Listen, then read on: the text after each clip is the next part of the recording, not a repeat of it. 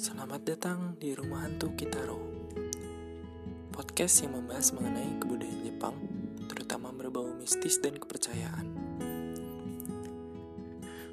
Pada episode pertama ini Saya akan membahas mengenai salah satu yokai yang paling terkenal di Jepang Yaitu Kappa Saking terkenalnya Kappa ini Membuat makhluk ini telah diangkat ke budaya populer Seperti anime, game, bahkan film layar lebar. Dan pasti kamu tidak akan asing mendengar namanya. Biasanya kappa digambarkan sebagai makhluk berwarna hijau yang memiliki paruh atau moncong, kemudian cangkang seperti kura-kura, tubuh yang bersisik, dan di atas kepalanya terdapat cekungan yang berisi air. Bagian inilah yang paling terpenting untuk mereka, karena dianggap sebagai sumber kekuatan mereka.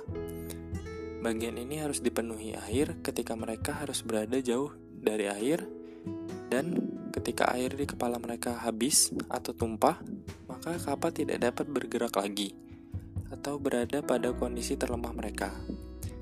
Kapal biasanya tinggal di daerah sungai, rawa-rawa, dan danau di Jepang.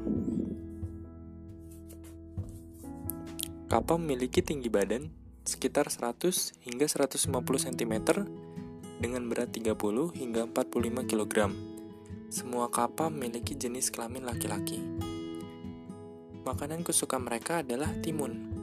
Ini juga yang menginspirasi salah satu hidangan sushi yang terkenal di Jepang, yaitu kappa maki atau kakamberol. Biasanya kappa dikategorikan sebagai yokai yang tidak berbahaya. Bahkan kadang mereka diceritakan menolong anak-anak yang tenggelam di sungai maupun danau namun jangan sampai membuat mereka marah, misalnya dengan membuang sampah ke wilayah mereka.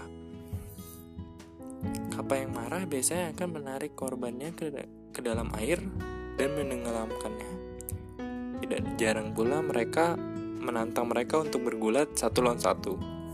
Senjata kapal yang paling terkenal adalah cakarnya yang tajam dan lengan mereka yang dapat memanjang sesuai keinginan mereka. Fakta lain mengenai kapal adalah untuk tidur, kapal harus ke darat dan melepaskan kulit mereka yang membuat mereka anti air, yang disebut amagawa dalam bahasa Jepang. Tanpa amagawa ini, kapal sangat lemah karena mereka tidak dapat kembali ke air. Baiklah, sekian informasi untuk episode kali ini. Semoga kalian suka dan tetap mendengarkan episode-episode selanjutnya ya. Terima kasih.